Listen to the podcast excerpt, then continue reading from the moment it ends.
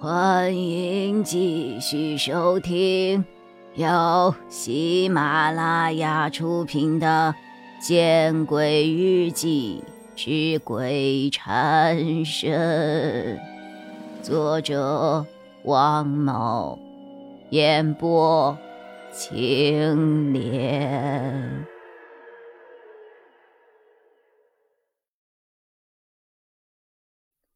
我给你的那本《犯罪心理学论》第一页的字，你还记得吗？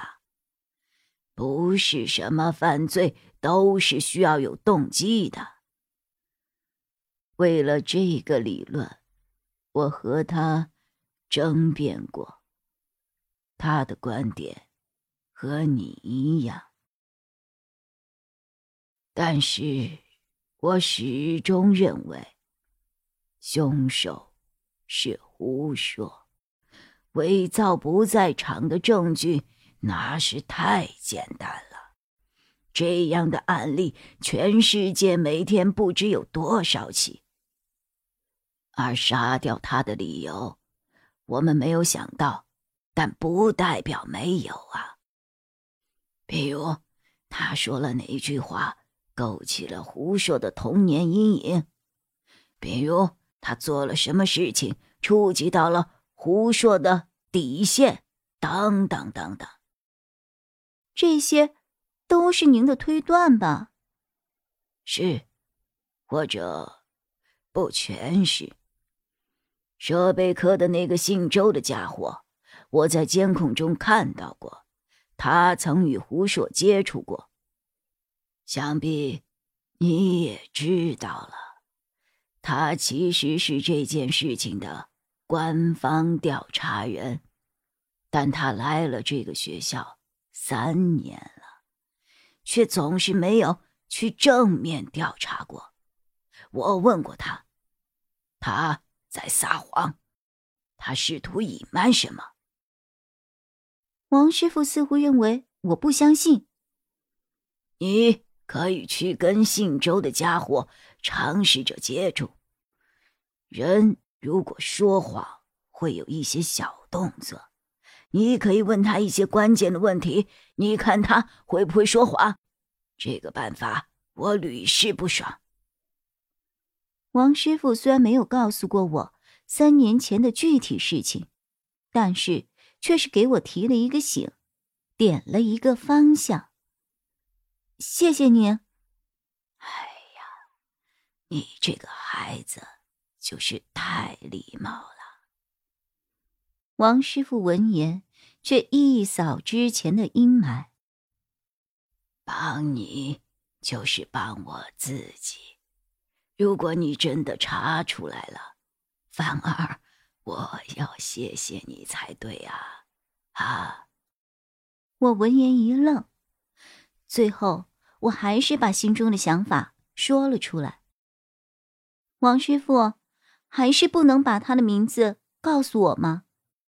我觉得你是一个不畏强权的人。王师傅闻言笑着摇了摇头。不是不能告诉你，是我还在考虑告诉你合不合适。因为我觉得单从一个名字你根本不会得到什么太多的线索，反而会打草惊蛇。那不一定啊，或许您给我名字，我就能够找到我想知道的很多很多东西了。我此刻想到的是，在王凯那里有一个对着摄像头唱《倩女幽魂》的怪咖，他是一个真正的电脑高手，而且还是王凯都推崇的电脑高手。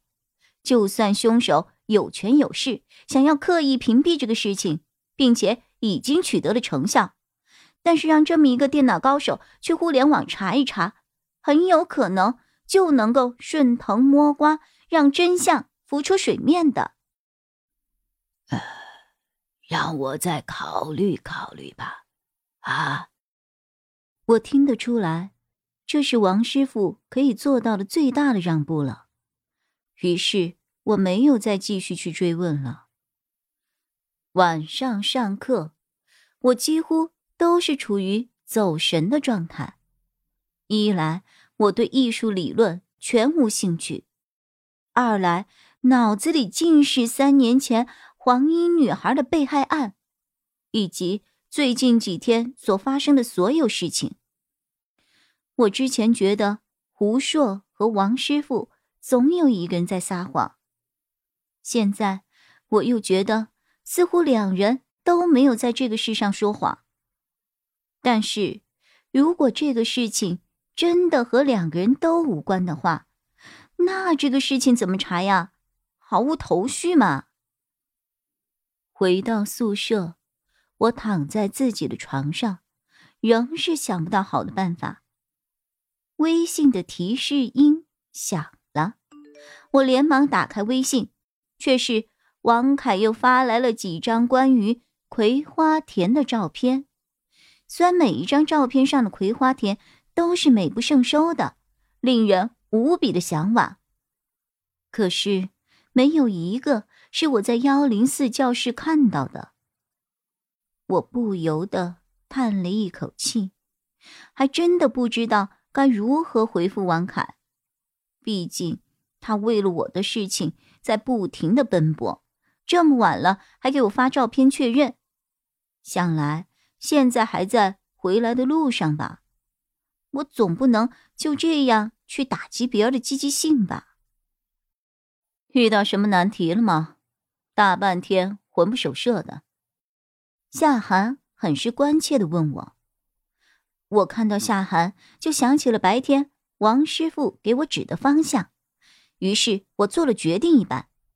小夏，和周师傅接触有什么进展吗？